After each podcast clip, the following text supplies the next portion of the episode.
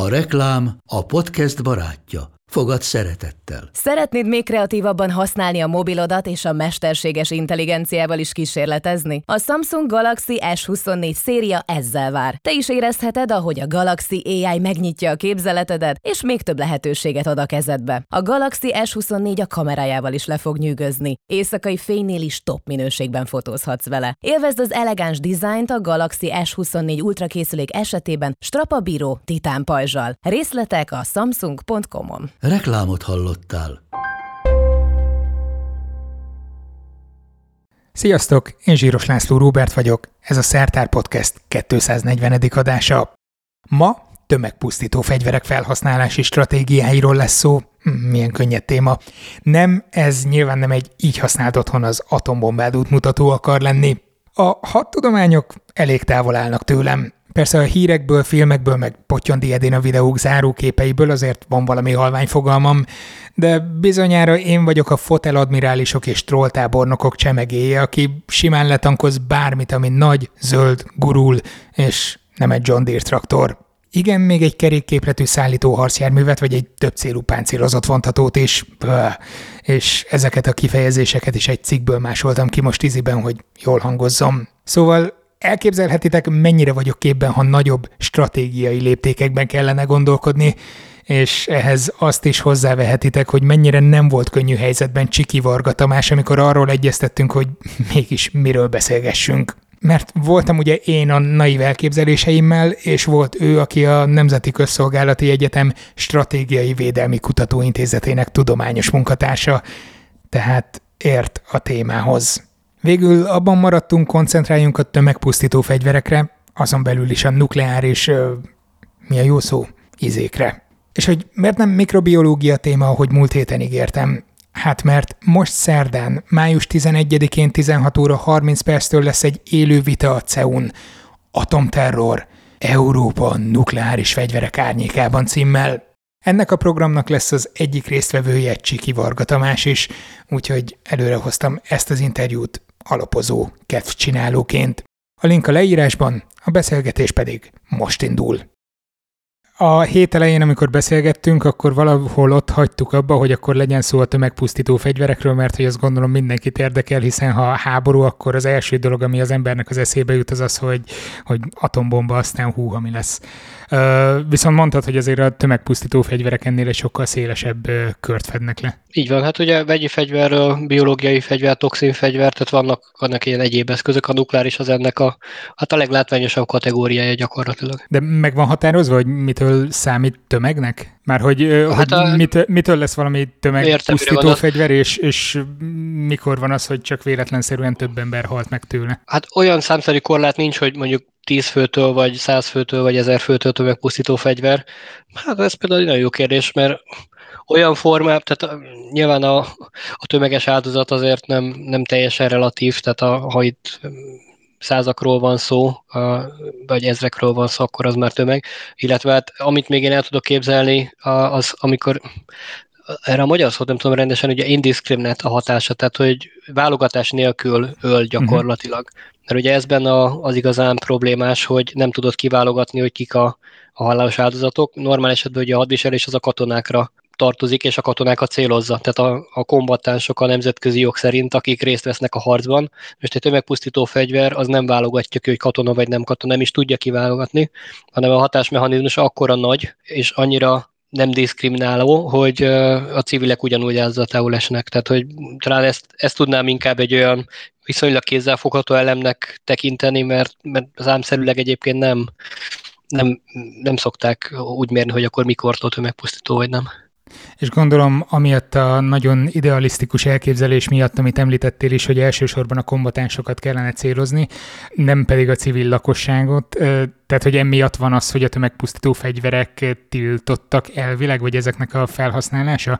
Vagy, vagy nincs ilyen, tehát, hogy csak konkrét uh, fegyvereket tiltanak, és nem így általában a kategóriát? Úgy, mint tömegpusztító fegyver nincsen betiltva, tehát mint ilyen kategória, de például a toxinfegyver, vegyi fegyver, vagy éppen a nukleáris fegyvereknek a, a, az alkalmazását korlátozzák nemzetközi egyezmények, illetve ezeket ilyen rezsimeknek hívják, tehát gyakorlatilag mm. szankciós rendszerek, meg jogszabályrendszerek és ezek önkéntes csatlakozáson alapulnak. Tehát mondjuk Észak-Korea a nemzetközi nukleáris nonproliferációs, tehát az ilyen eszközök terjedését célzó rezsimeknek nem tagja, kilépett belőle, mert nyilván ők azt szeretnék, hogy nekik is lehessen, és egyébként ezek a, a rezsimek, ezek pont arról szólnak, hogy a, a fegyverek, az ilyen típusú fegyvereknek a, a fejlesztése, tárolása és nyilván az alkalmazása az tilos. Tehát ez azt jelenti, hogy egy adott ország önkéntesen vállalja, amikor csatlakozik egy ilyenhez, hogy nem fogja a, ezeket az eszközöket rendszeresíteni és alkalmazni. Lehet, és ilyen formában, ilyen indirekt módon van tiltva, tehát nem, nem úgy van tiltva, hogy van egy nemzetközi jogszabály, ami azt mondja, hogy, hogy ezt nem szabad használni. Tudok mondani jelen példát, vannak a kazettás bombák hmm. például, ami, ami egy egy lőszert lősz ki, és ez olyan a, filmben, a, a filmekben úgy jelenik meg, mintha ilyen szőnyegbombázás lenne egy nagyobb területen, mert ugye egy ilyen kazettás bombát vagy kilősz, vagy ledobsz, és akkor a szétválik nagyon sok kis töltetre, és, és mhm. úgy pusztít. Ugye azért kazettás, mert kazettában vannak ezek a, a kis robbanó töltetek. Ezeknek is, mivel aránytalanul nagy pusztítást okoz, ezeket is tiltja a nemzetközi rendelkezéseknek egy része. De itt is az államokon múlik, hogy csatlakoznak, vagy nem csatlakoznak hozzá. És tipikusan ugye akinek már van, az nem szokott hozzá csatlakozni, mert ugye akkor ő nem akarja, hogy az ő eszközének használatát bárki korlátozza, hanem azt mondják, hogy oké, okay, akinek nincs, arra nyilván legyen ér, érvényes. És ugyanez igaz a a, a nukleáris nonproliferációs rezsimre is, hogy nyilván a fő cél az az, hogy akinek már van, az, az ne adja tovább másnak a technológiát, de legyen sok ország, mert ez egy egészen más elitklub hatalmilag ez egy más potenciál. Ez tök jó, hogy felvetetted, és az is nagyon jó, hogy itt Észak-Koreát dobtad be, mert hogy most mindenki arra figyel, hogy, hogy Putyinnak mikor gurul elő gyógyszer, és megnyomja azt a nagy piros gombot, ami vagy létezik, vagy nem, vagy ilyen egyszerű, vagy nem. De, de ha valaki nem vesz részt ilyen egyezményekben, kilép belőle, mint például Észak-Koreának a szintén nem biztos, hogy a leg megbízhatóbb elmeállapotú vezetője, kell attól tartani, hogy akkor ő fogja magát egyszer csak úgy dönt, hogy teszteljük Dél-Koreán, Japánon, akármin a nukleáris fegyvereinket? Mm, azért annyira nem mennék messzire, hogy bárki, akinek adott esetben, vagy akár az értékrendje, akár az érvrendszerre nem illik a miénk, az az biztos, hogy elmebeteg, és az Kim jong is igaz. Megvan a rendszernek ugye a saját Ezt logikája. Vállalom, én mondtam, én mondtam, nem a te álláspontodat okay. képviseltem ezzel. De tehát, hogy, hogy mindegyiknek, és ilyen értem az orosznak is megvan a saját logikája. Nyilván a hatalom megtartása, fenntartása, az adott politikai berendezkedés fenntartása egy ilyen központi alapvető cél. És az észak nukleáris fegyverek bevetésével kapcsolatban a a fő korlátot egyébként pontosan ebben a racionalitásban látjuk, hogy ha ők bevetnék ezt bárkivel szembe, az biztos, hogy másodlagosan a rendszer pusztulásával járna. Mert ha, uh-huh. ha mondjuk az Egyesült Államokat támadja meg nukleáris fegyverrel, most még ugye nem a, a, a mainland, tehát a szárazföldi Egyesült Államok területét éri el, hanem talán Guamot, esetleg Hawaii-t, ha, ha eléri, tehát hogyha alkalmas a robbanófej arra, hogy az, az ő kis rakétájukra föl tudják tenni, és eljut valóban odáig. Nem teljesen biztos, mert általában ott a Japán-tenger térségében szoktak ezek lepotyogni, de ha tegyük fel megtenni, akkor olyan válaszcsapás kellene elszenvednie, amit nem, nem viselne el.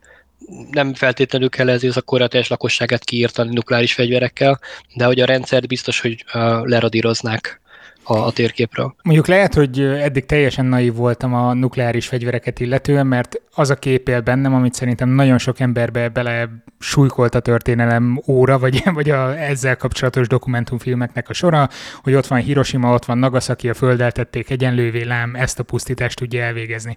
Viszont most hallgattam veled egy interjút egy rádióban, Megnyitottam azt a honlapot, amit, amit ott említettél, ez a nuclearsecrecy.com, ahol lehet szimulálni, hogy különböző méretű nukleáris fegyvereknek mekkora hatása lenne.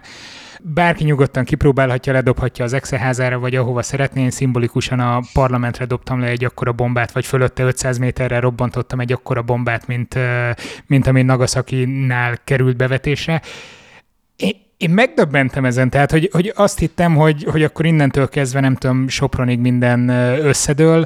Ehhez képest úgy látom, hogy ha én sült hekket szeretnék enni a római parton, miközben a parlament fölött ez felrobban, akkor nyugodtan befejezhetem, és még szedegethetem a szákát a nyelvemből. Nekem is az a tapasztalatom itt a, a beszélgetésekben általában, és akár a, az állampolgárok részéről, akár a, a média részéről, ha megkeresnek ilyen témákba, hogy az a benyomás az embereknek, hogy egy ilyen fegyvernek a bevetés akkor az valóban Szexárdig, Sopronig, Egerig pusztítana és, és tenni lakhatatlanná a, a, a térséget egyértelműen attól függ, hogy milyen nagyságrendű eszközről beszélünk, tehát milyen hatóanyag, ható a sugarú, milyen robbanási potenciál közel. Ugye a Hiroshima Nagasaki az 15, illetve 25 kilotonnás eszköz volt, az egy, az egy viszonylag moderált kis eszköz. Mm, hasonlóképpen ugye én is játszottam ilyennel, az amerikai B-61-es gravitációs bomba, ami... Hát nézzük, ami most, kapcsolom is be közben, igen. ami, ami most még hadrendben van, az csak egy 3 kilotonna nagyságrendű, tehát az ennek egy uh-huh. töredéke. Uh, és az például, hogyha ha mondjuk nem tudom, Budapest belvárosában a levegőbe robbanna fel, az egy 40 méteres sugarú kis tűzlabdát eredményezne, nem egy olyan borzasztó nagy és mondjuk 300-350 méter sugarú körben okozna harmadfokú égést azoknak, akik ott vannak. Nyilván ez, ezt abszolút nem szeretném lebecsülni, de mondjuk ez nem egy olyan nagyságrendű pusztítás, ami, ami Budapestet robba dönteni. De ha ehhez mérünk mondjuk egy uh, orosz uh, Topolem rakétára szerelt SS-25-ös kódjelű uh, atomfegyvert, ami 800 kilotonna nagyságrendű. Mm. Ugye az előző az 3 kilotonna volt, ez meg 800, vagy a Hiroshima Nagasaki az 15-25. Akkor már egészen másról beszélgetünk, mert akkor a, a, a belső pusztító mag, tehát az a tűzgolyó gyakorlatilag, ami kialakul, az 2,45 négyzetkilométert pusztítan el helyben, és egy majdnem 6,5-7 km sugarú körben pusztítana a lökés hullám. Azért ez, hevesen Budapest... bólogatok, mert hogy nézem, hogy Szentendre külső az, ahol még biztonságban lennének az emberek, csak hogy el tudjuk képzelni lefelé, meg Sziget-Szent Miklós vonalában.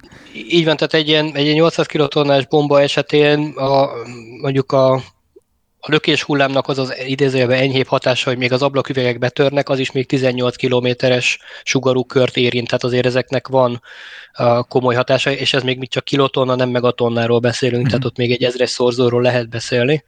Igen, uh, a legnagyobb, amit itt látok a listán, az 100 megatonna, amit valaha a Szovjetunióban fejlesztettek cár bomba néven. Ezek szerint nagyon nem vagyok képben, tehát az azért már jobban érezhető lenne, de, de miért tartunk akkor ennyire az atomfegyvereknek a bevetésétől? Hát két okból az egyik azért, mert egy abszolút fegyver, tehát nem lehet ellene hatékonyan védekezni, azt tömegesen vetik be. A, a nukleáris államok sem, tehát az Egyesült Államok sem tudna egy, egy tömeges nukleáris csapást kimérni, tehát ha mondjuk több száz rakétával vagy robbanó fejjel támadná meg valaki.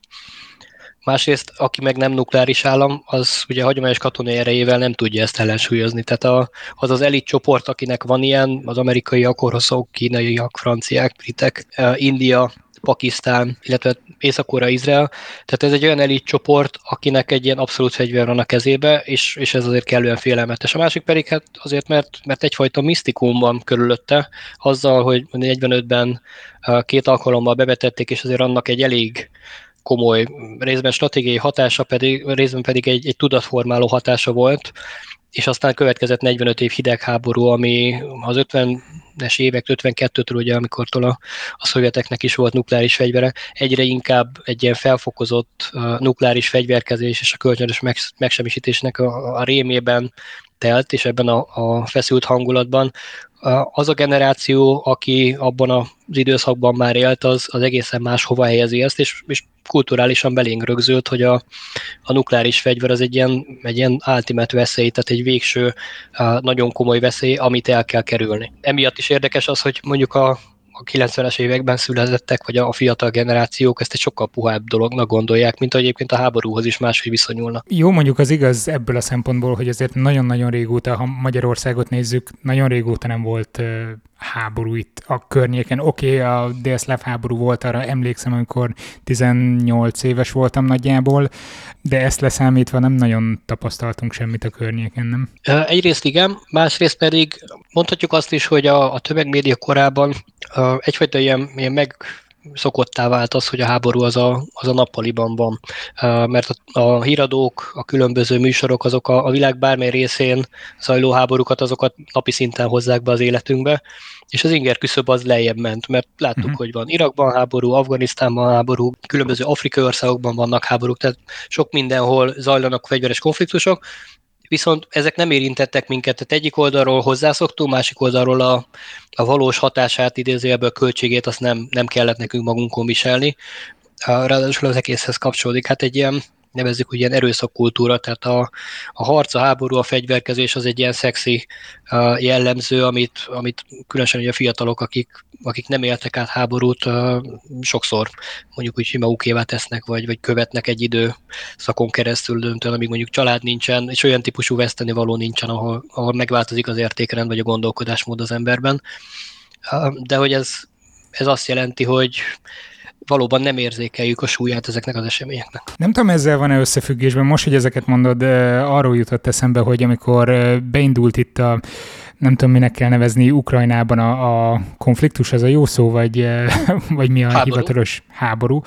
Tehát amikor beindult a háború most Ukrajnában, a fél internet mémeken keresztül azon röhögött, hogy az orosz csapatok mennyire felkészületlenek, hogy kapnak defektet sorra különböző teherautóik, nem érkezik meg a szállítmány, fejvesztett kapkodás történik egy csomó helyen, ami vagy így van, vagy nem így van, te nyilván szakmailag máshogy állsz hozzá, mint ahogy én mémekből tájékozódom például.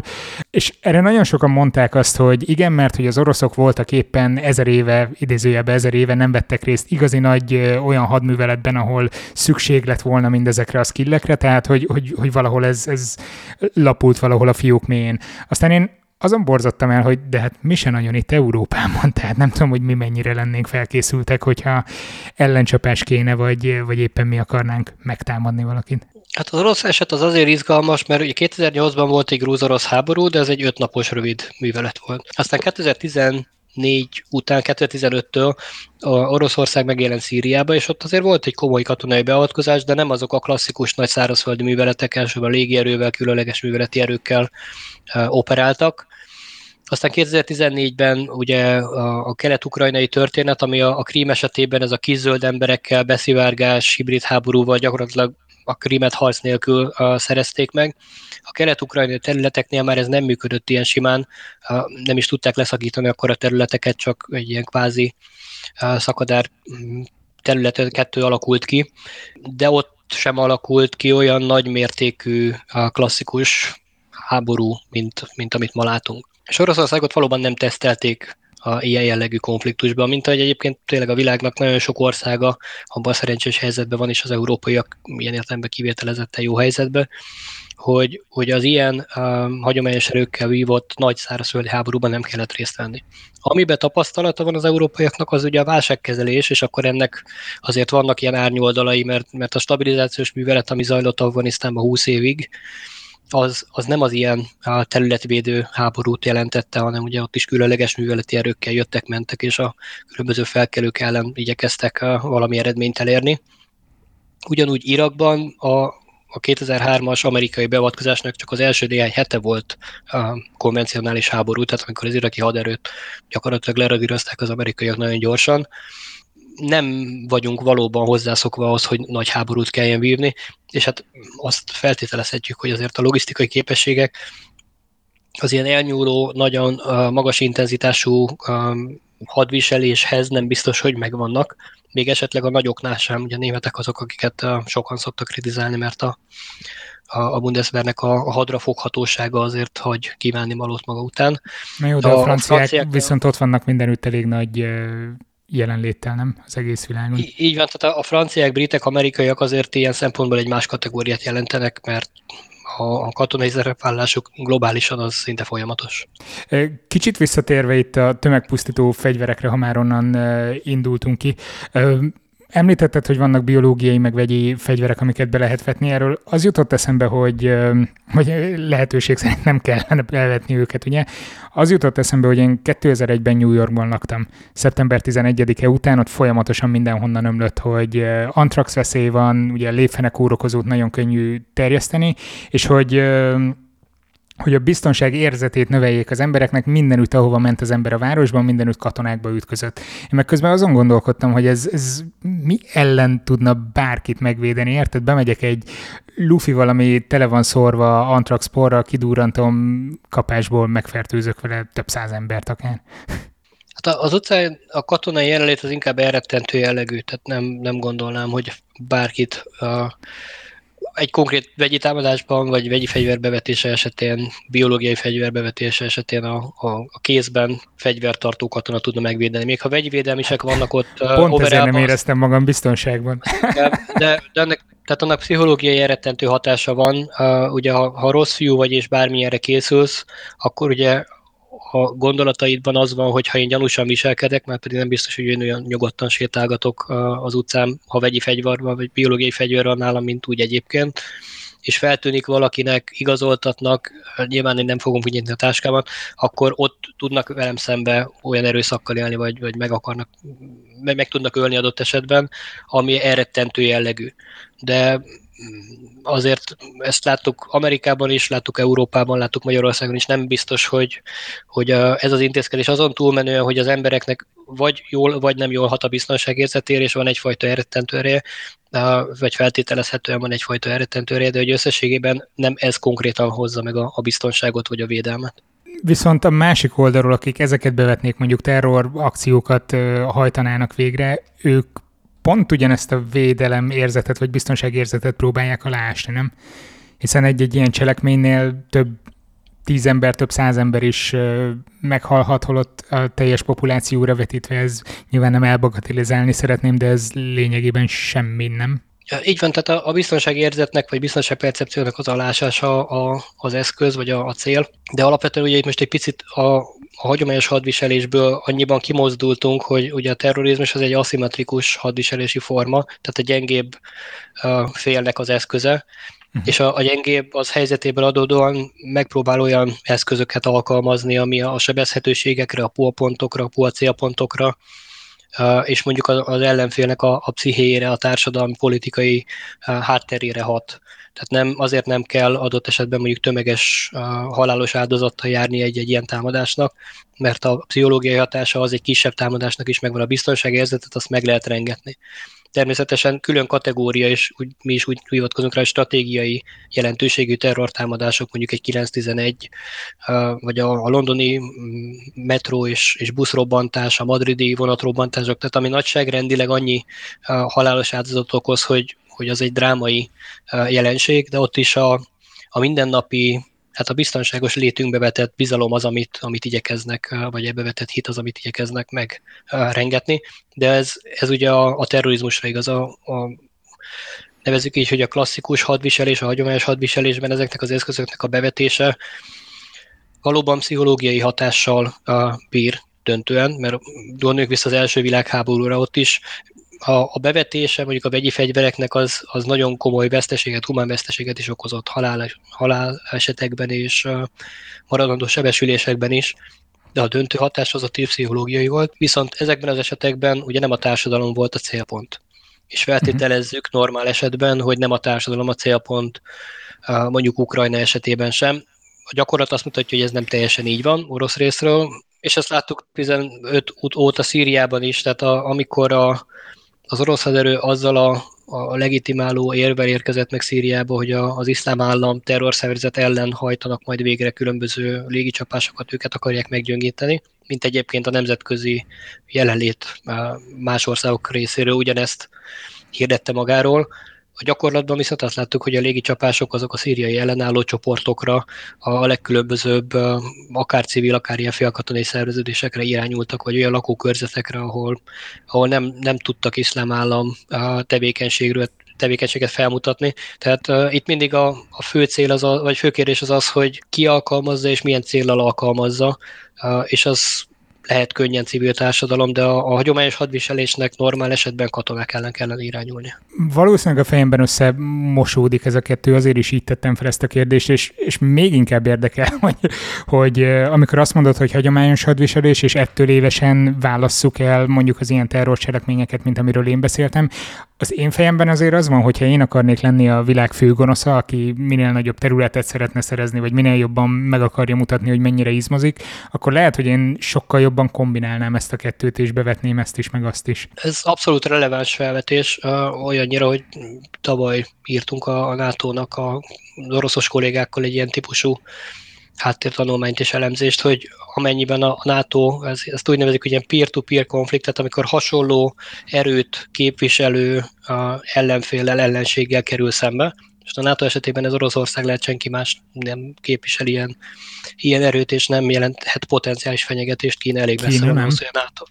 A, a NATO számára nem, tehát a, a NATO ugye az euróatlanti térséget jelenti, azt védi, Kínának itt az euróatlanti térségben nincsenek hatalmi ambíciói. A csendes óceáni térség más, meg az amerikai szerepállás ott más, de jelen pillanatban a, a NATO-nak nincs uh, még ilyen, ilyen Kína ellenes uh, éle, vagy, vagy Kínával szembeni védelmi mm. éle, ezt nevezhetjük bárminek. Tehát, hogy, hogy azt néztük meg, hogy egy, egy összemérhető uh, ellenséggel szemben milyen nem katonai eszközök lehetnek, és adott esetben a terrorizmusnak és különböző aszimmetrikus ilyen erőszak alkalmazási formáknak az a, a, a gyakorlati megnyilvánulása mi lehet, és, és vannak ilyenek, tehát a, a szabotás tevékenységek, a terrorizmusnak a hagyományosabb és, és ilyen extréme formáinak a megjelenítése, ezek egyébként releváns kérdések, tehát megjelenhet, de akkor, amikor próbálok ilyen, ilyen viszonylag éles különbséget tenni, az inkább a, a plastikusság, a jó magyarázhatóság miatt van, uh-huh. egyértelműen nem fekete-fehérek, és ilyen nagyon határozottan elváló kategóriák ezek. A kiberbiztonság mennyire fűzhető bele ebbe a rendszerbe, ha már ilyen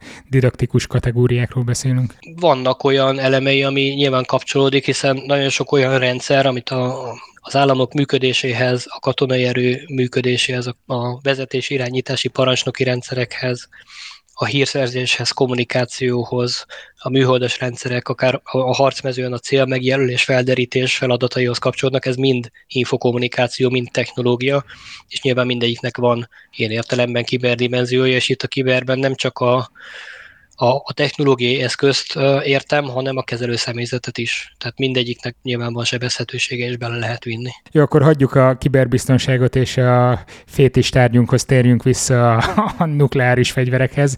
Ha azt néztük az előbb, hogy oké, okay, ez nem végez akkora nagy pusztítást, csak lényegében izmozásról van szó, ennek, ennek mik az attribútumai, mitől lesz ez igazán fenyegető? Mert, mert az, hogy most, az, hogy most Putyin hetente háromszor elmondja, hogy készenlétbe helyezett, meg, meg nem tudom micsoda, ha mindenki tudja, hogy úgy is kamú és úgyse fogja bevetni, akkor mi értelme van az egésznek? Azért az, hogy mindenki tudja, hogy kamu, pont ez a lényege, hogy, hogy azért százszerzelékosan nem lehet kijelenteni, hogy mindenki tudja, hogy kamu, mert egyébként, ha nem lenne értelme, akkor senki nem használná. Ugye ez az oroszoknál a stratégiai elrettentés címszó alatt szerepel, amikor, amikor fenyegetnek azzal, hogy már pedig mi képesek vagyunk.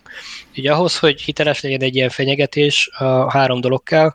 Az egyik az a, a nevezük így a robbanóeszköz, tehát a nukleáris fegyver. A, ezen túlmenően. Tehát az egyik maga a nukleáris fegyver, a, ami normál esetben most, ha Észak-Koreának akarom adni ilyen, ilyen ellenpéldának, akkor mondjuk nem egy házméretű vagy egy autóméretű atombombáról kell beszélni, hanem mondjuk egy, egy kofferméretűről, amit a hordozóeszközre lehet szerelni. Ugye a második elem, ami kell hozzá, az a hordozóeszköz, tehát olyan rakéta, vagy olyan repülőgép, amivel el lehet juttatni a célhoz, hiszen nem otthon magamat akarom felrobbantani az atombombával, hanem azt valamilyen célra, lehetőleg minél precízebben, nagyobb távolságra, minél gyorsabban, tehát hogy nehezen lehessen adott esetben lelőni, akarom eljuttatni. Ehhez kell nagyon komoly rakéta technológia. Észak-Korea esetében is nem csak a nukleáris fegyverkezésről, hanem a, a rakéta technológiai fejlesztésről is szó van akkor, amikor itt a különböző problémákat ecsetelgetik, ugyanez megvan egyébként Irán esetében is. A harmadik pedig, és ez, ez az, ami, ami nem lehet százszerzékosan vagy fekete, vagy fehér, ez meg a politikai szándék. Mert önmagában lehet valaki nukleáris úgynevezett küszöbb hatalom, tehát megvan a technológiai tudása, mondjuk Japánnak, Németországnak megvan a, a technológiai know-how, ugye van nekik atomerőművük, tehát van civil nukleáris program, én egyébként nem lenne olyan nagy mutatvány azt mondani, hát okosak értenek a dolgokhoz, azt mondani, hogy jó, akkor mi is csinálunk uh, atombombát. Itt politikai döntés az oka annak, hogy ők nem alkotnak ilyen fegyvert. Az, és bocs, még azok... bocs, hogy megszakítalak, de honnan tudjuk, hogy nem alkotnak? Tehát azért én, igen, halljuk mindenütt a hírekben, hogy, hogy milyen nemzetközi ellenőrzések vannak, és hogy de hát ezzel ki lehet bújni, nem? Tehát a titokban a fészerben nem tudnak összerakni egyet, és csak várják azt a pillanatot, amikor bevethetik, ha esetleg olyan fenyegető üzenet érkezik, akkor azt mondja, hogy hoppá, nekünk is van itt van 15 éve a fiókban egy.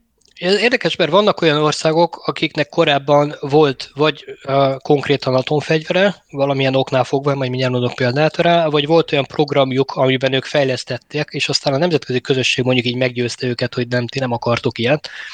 Uh, az egy mondhatjuk azt, hogy egy egyetemes érdek, hogy ne legyen minden bokorugró országnak atomfegyvere, mert minél többnek van, annál problémásabb, minél több országnak van, annál problémásabb kizárni az alkalmazásnak az esetlegességét. Tehát ha, ha olyan országoknak is van, amelyiknek a, mondjuk a döntéshozata az nem demokratikus, nem átlátható, nincsenek fékek és ellensúlyok a rendszerben, akkor ott elképzelhető, hogy elgurul a politikusnál a gyógyszer, és azt mondja, hogy már pedig én ezt meg akarom csinálni. Na de hát legyen, ezt vetettem fel az elején Észak-Koreánál. Igen, de ugye minden eset az egyedi, tehát a saját jellegéből adódóan kell megvizsgálni. Ugye mhm. Észak-Koreánál a, az atomfegyvernek a bevetése az a rendszernek nem a fennmaradását, hanem éppen a pusztulását okozna. Ha, ha egy olyan helyzet állna elő, hogy valamilyen oknál fogva kitör egy háború Koreában, mondjuk a két Korea között, hagyományos erőkkel, és Dél-Korea mondjuk amerikai támogatással már nagyon-nagyon nyerésben van, és már ott tartanak, hogy el fogják foglalni a, a észak-koreai elnöki palotát, akkor húzhatnának elvben egy olyat, hogy na most akkor bevettünk nukleáris fegyvert, mert az majd hát, ha megmenti a rendszert. De ez egy nagyon hipotetikus történet. De ebben az esetben tudnék amellett érvelni, hogy, hogy mi lenne a, a, a ráció mögötte. Ja, ez itt a kölcsönös megsemmisítési képesség, vagy mi ez a MAD doktrinának a alkalmazása, hogy nem vetem be, mert engem is kinyírhatnak? Uh, igen, az észak annyiban nem áll, hogy nekik ugye nagyon korlátozott kapacitásaik vannak, tehát volt 6 vagy 7 mhm. tesztrobbantás, lehet néhány, uh, ilyen 10-12 nagy, két darabra tippelik nagyságrendileg, vagy becsülik nagyságrendileg azokat a, a, a működő nukleáris robbanó szerkezeteket, ami, amivel ők rendelkeznek, vagy rendelkezhetnek. Uh, most ezzel szemben mondjuk az amerikaiaknak van bevethető felszerelt állapotban 1800 robbanó fej. Uh-huh. Ha, ez akkor lenne kölcsönös, hogyha ugyanaz lenne mondjuk az erőviszony, mint az amerikaiak meg az oroszok között, hogy 1800-1600.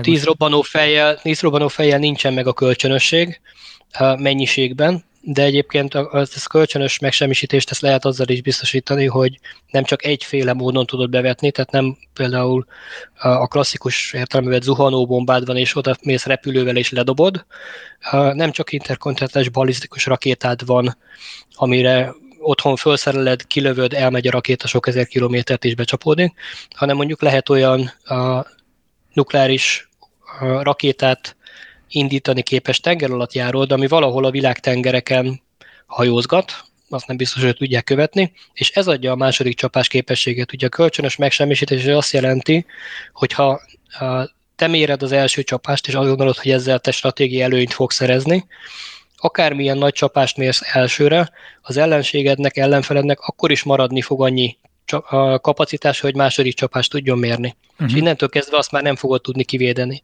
Tehát a kölcsönös megsemmisítés az azért volt alapvetően fontos a idegháborúban, mert mind a két felet attól visszatartotta, hogy elsőként akarja alkalmazni ezeket az eszközöket. És ugye, ha ugye beszéltünk itt küszöbb országokról, meg akiknek van fegyvere, és akinek volt, de aztán most hogy, hogy nem nincsen. Ugye a Szovjetunió felbomlása után... Így van, ugye a Szovjetunió felbomlása után Belarusnak, Kazaksztának és Ukrajnának is a területén voltak nukleáris fegyverek. Mert ugye 91-ig hidegháborúra készült mindenki, pontosabban a forró háborúra készült a hidegháború alatt, és ott is állomásoztattak nukleáris erőket, meg fegyvereket ad abszurdum, ugye Ukrajna 93-ban és 94-ben lemondott a nukleáris fegyvereiről, vagy hát ezekről, amik ott maradtak ugye a posztszovjet időszakban. Ezeket visszaszállították a, az Oroszországba. A nemzetközi közösség egyébként döntően az amerikaiak finanszírozásával ellenőrizte azt, a Nemzetközi Atomenergia Ügynökség például, hogy ténylegesen a létesítményeket leszerelik, az eszközöket elszállítják, és aztán adott esetben szétszerelik, semlegesítik.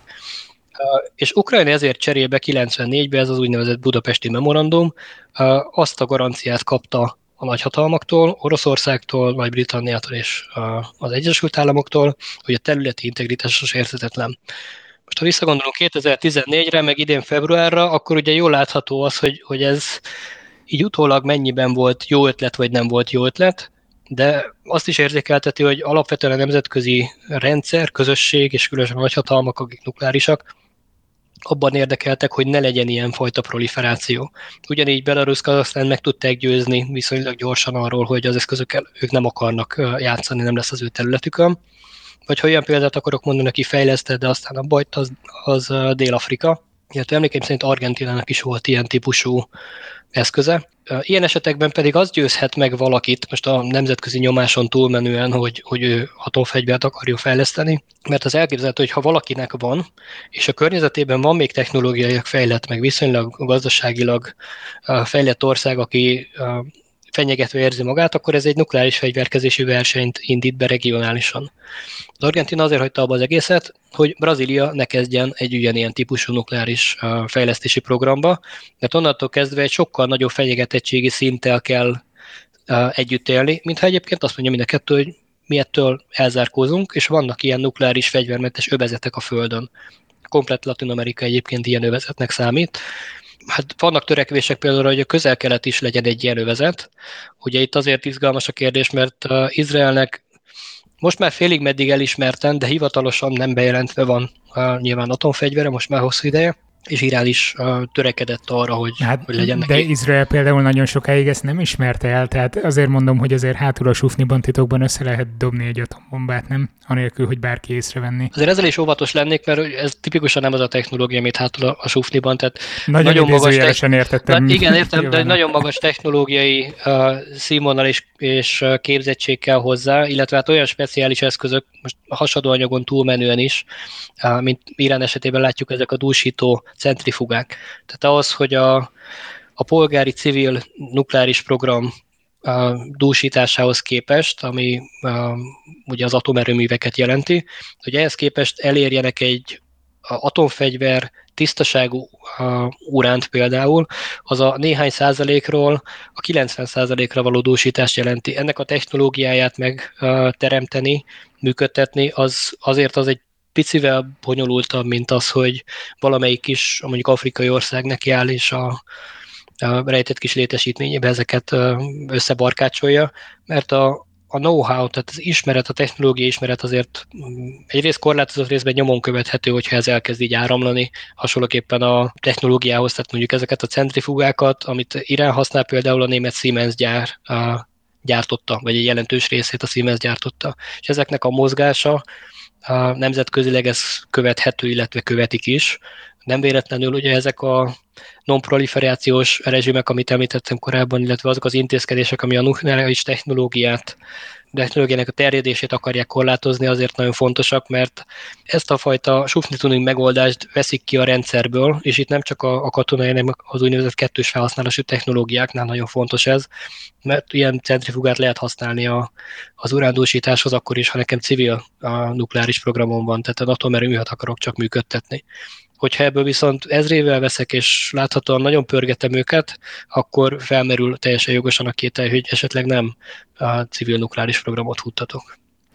Más tömegpusztító fegyvereknél, amit említettél, biológiai, kémiai hadviselés esetében van ehhez hasonló nem tudom mi a legjobb szó, stratégiai sakmat helyzet, amit hasonlóan tudnak értelmezni az egyes országok, hogy ne fejlesz ilyen vagy olyan biológiai fegyvert, vagy ilyen vagy olyan kémiai bevetésre alkalmas eszközt? Hát ezeknél a, a, a fegyver típusoknál vagy kategóriáknál is megvannak a korlátozó a rezsimek.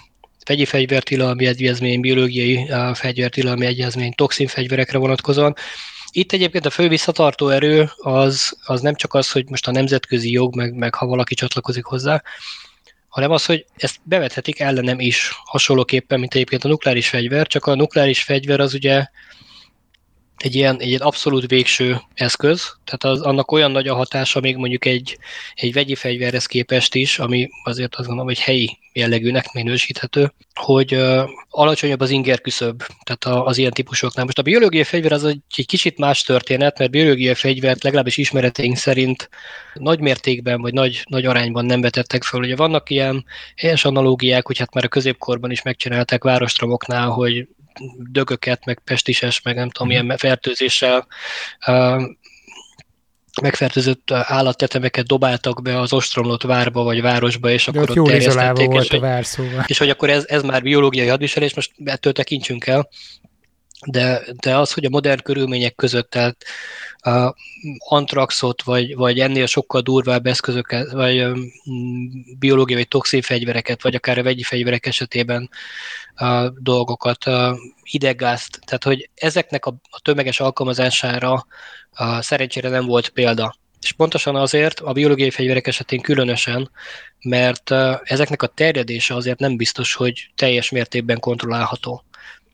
És azzal mindenki borzasztó óvatos, hogy oké, okay, én bevettem valahol, most itt a, és nem a, biológiai fegyver irányba szeretném behozni a beszélgetésbe, de hogy itt, itt volt a Covid, elindult valahonnan, pillanatok alatt globális uh, járvány lett belőle, tehát a globalizáció mai viszonyai között egy, egy ilyen típusú, uh, nyilván ennél sokkal komolyabb halálozási rátával járó a biológiai fegyvert szerintem szándékosan nem lenne olyan bátor ország, aki bemer vetni, mert egy ponton visszaüthet bárkire gyakorlatilag. Jó, de toxinokat azért sokkal könnyebb kezelni, nem mondjuk ricint az ivóvízbe vagy hasonlók. Igen, ugye az ilyen esetekben pedig attól függően, hogy ki, ki az, akivel szemben bevetik, nyilván a, az erős államok azt mondják, hogy ha velem szembe ilyet alkalmaznak, akkor én még keményebben fogok oda csapni. Tehát ha a nukleáris államokkal szemben vetne be valaki ilyesmit, akkor nyilván ott a, a stratégiában az szerepel, hogy ha ellenem bevetik, akkor én nukleáris csapást fogok merni.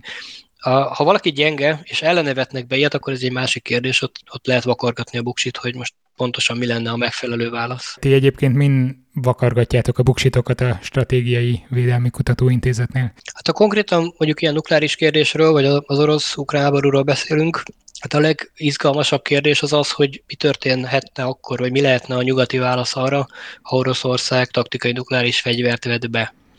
Uh, és ez Ezt a taktikai definiálod egy picit, mert igen, ugye a taktikai az azt jelenti, hogy kis hatású, mondjuk egy 3 8 kilotonnás, tehát ez mhm. kisebb jóval, mondjuk fele, ötöde a, a Hiroshima Nagasaki méretű atomfegyvernek, és ez egyébként nem feltétlenül kell, hogy abszurdumot mondok, hogy Kiev ellen, Kiev város központja ellen vessék be.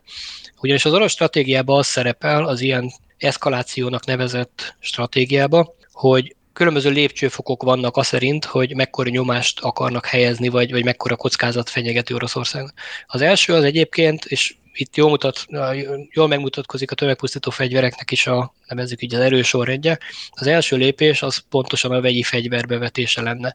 Tehát nem, nem rögtön a cárbombát vetnék be valaki ellen, és, és a, a mindent vívő fegyvert, hanem szépen fokozatosan, mert ugye a cél az nem az, hogy mindenki elpusztuljon, mert kölcsönösen, ha csapást mérnek, az azt jelenti, hogy, hogy mindenki meghal, hanem hogy megállítsák ezt a folyamatot valahol. És hogyha nem sikerül elérni a célt az adott szinten, a politikai célt, akkor lehet tovább eszkalálni és a következő lépésbe vetni. De most a következő lépés az lehet a taktikai nukleáris fegyver, ami viszont még az orosz stratégiában mindig nem úgy szerepel, hogy egy mondjuk lakott terület ellen vagy nagyváros ellen, hanem úgy szerepel, hogy lakatlan területen demonstratív jelleggel ez lehetne az, hogy Oroszország felrobbant egy taktikai nukleáris töltetet az északi tengeren. Ugye ez azért izgalmas, mert ennek nem lenne humán áldozata, tehát ebben nem halna be jó eséllyel senki. Viszont azért egy nagyon komoly üzenetet küldene politikai értelemben, hogy el kell gondolkozni, hogy Oroszország mire hajló. Így van, ez olyan, mint egy figyelmeztető lövés. Ugye ennek még mindig nem lenne feltétlenül katonai következménye. Akkor a következő az lehet az, hogy nyilván valamilyen cél ellen, akár Ukrajnán belül, Na és ez lenne az a kérdés, amikor jó kér, amin mi is törjük a vuksinkat, hogy na most erre mit lehet jót választ adni, mert nyilván erre nem az a válasz, hogy a NATO belép a konfliktusba. Sem hagyományos, sem nukleáris erővel. Az sem válasz, hogy az amerikaiak elkezdenek nem tudom, kelet-ukrajnába az orosz erőkre atombombákat dobálni, tehát ezek nincsenek benne a forgatókönyve semmilyen formában. Hiszen papírforma szerint értelemszerűen nem a NATO-val vagy közvetlenül az Egyesült Államokkal áll hadban Oroszország. Így van, tehát nem hadviselő fél, és Ukrajna az bármennyire szomorú ukrán szempontból ugye semmilyen védelmi kötelezettség nem köti az Egyesült Államokat sem a NATO-t. Tehát ezért minőségkülönbség Oroszországnak Ukrajnával háborúzni, és nem a NATO-val háborúzni, mert a NATO-ban kollektív védelem van, egymást védenék a tagállamok. Ukrajna nincsen benne a szövetségbe, az egy más kérdés, hogy most alakult egy ilyen típusú uh, nagy nemzetközi összefogás, amiben uh, támogatják Ukrajnát nagyon sok mindennel, de ez nem kötelezettség, ez egy, ez egy önkéntes hajlandóságon alapuló, szándékon alapuló lépés. Tehát ha a nukleáris dimenzióba lépne a konfliktus, akkor elképzelhető, hogy sokan megvakargatnák a fejüket a NATO tagállamok közül, hogy oké, okay, ebbe is benne akarok még lenni, indirekt módon ezt is akarom még uh, támogatni, vagy itt azt mondanám, hogy jó, akkor itt most hátra lépünk. De ez egy elképzelhető szenárió, mondjuk tételezzük fel taktikai nukleáris fegyvert vett be Oroszország, és akkor a NATO azt mondja, hogy tudjátok mit, srácok, innentől azt csináltok, amit akartok. Hát azt, hogy, hogy így hátralépés azt mondja, hogy azt csináltak, amit akartak, azt nem gondolom.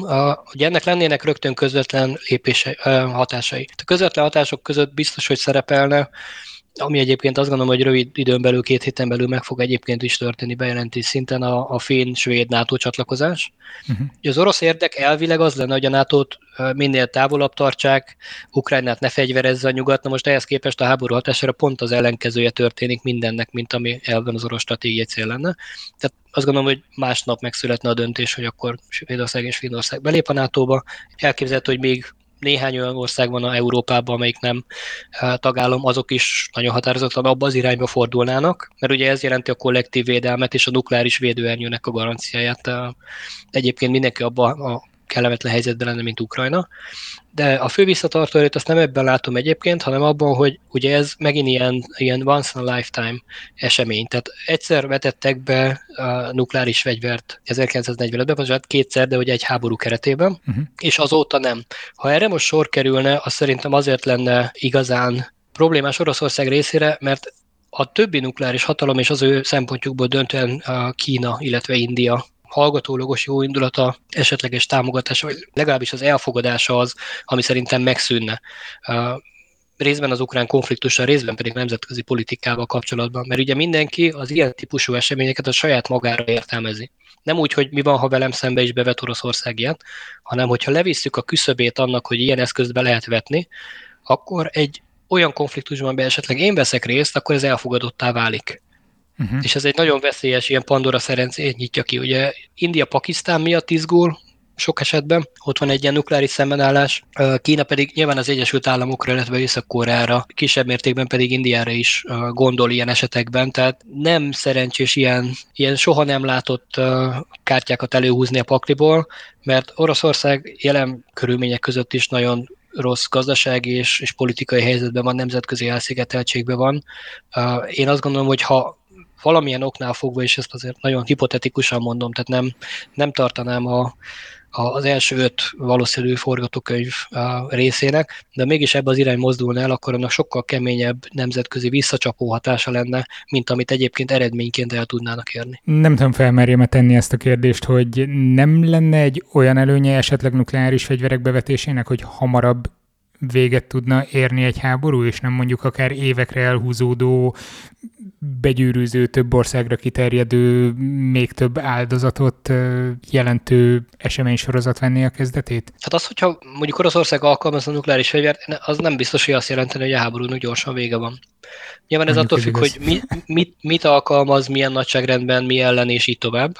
De hogyha ez egy taktikai nukleáris fegyver, ad abszurdum az ukra- a kelet-ukrajnai fronton, ahhoz, hogy áttörést tudjanak elérni, és akkor ezt a, a Donbass megszállását le tudják zárni, az, az önmagában a háborúnak ezt az adott fázisát lehet, hogy lezárná, de azt nem gondolom, hogy az, az ukránoknak a harci kedvét nullára leírná. Tehát a, akkor, amikor ugye a történelemben alkalmaztak nukleáris fegyvert, az a második világháborúnak az a végső szakasza volt, amikor Japán már egyébként vereséget szenvedett, és, és ott a gyors lezárás érdekében, hogy azt az iszonyatos humán veszteséget mind amerikai, mind japán oldalról kvázi hát el tudják kerülni, amit a harcok, tehát a szigetről szigetre való elfoglalása Japánnak, meg a, a főszigeteknek a, a, az elfoglalása vélhetően ugye igényelt volna, mert a tapasztalat azt mutatta korábban, hogy az utolsó emberig harcolnak, és ugye az volt az amerikai stratégia, vagy szövetséges stratégia, mint Európában, hogy elmegyünk a fővárosig és elfoglaljuk, mert csak így tudunk rendszert váltani. Tehát annak a megakadályozása abban a helyzetben már a, a japán biztos vereség tudatában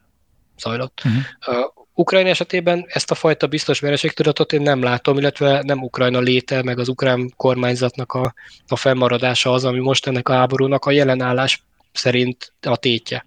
Kelet-Ukrajnának vagy a Donbassnak az elfoglalása az most a tét, ami jól rámutat arra, hogy az egész orosz a háborús elképzelés vagy terv az, az több hibás alapfeltételezésen alapult. Nem kérdeztem meg a Jolly Jokert, amit gondolom mindenki megkérdezi, és a könyöködön jön ki, hogy szerinted mikor lesz vége a háborúnak?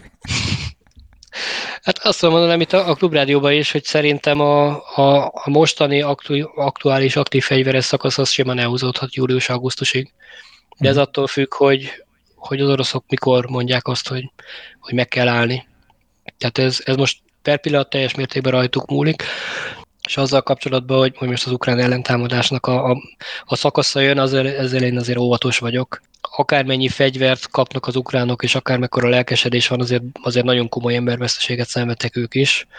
Nem biztos, hogy, hogy most, most kell feltétlenül a, ezt a kezdeményezést végigvinni ahhoz azért elég sok orosz erő, meg elég komoly orosz erő van ott, hogy, hogy ezt teljesen visszagörgetni szerintem ne tudják. Tehát a, a legoptimistább kollégák is azt mondják, vagy a, a kollégák legoptimistább megközelítése is azt mondatja, hogy azért ukrán területet fog veszíteni, akármilyen rendezés lesz.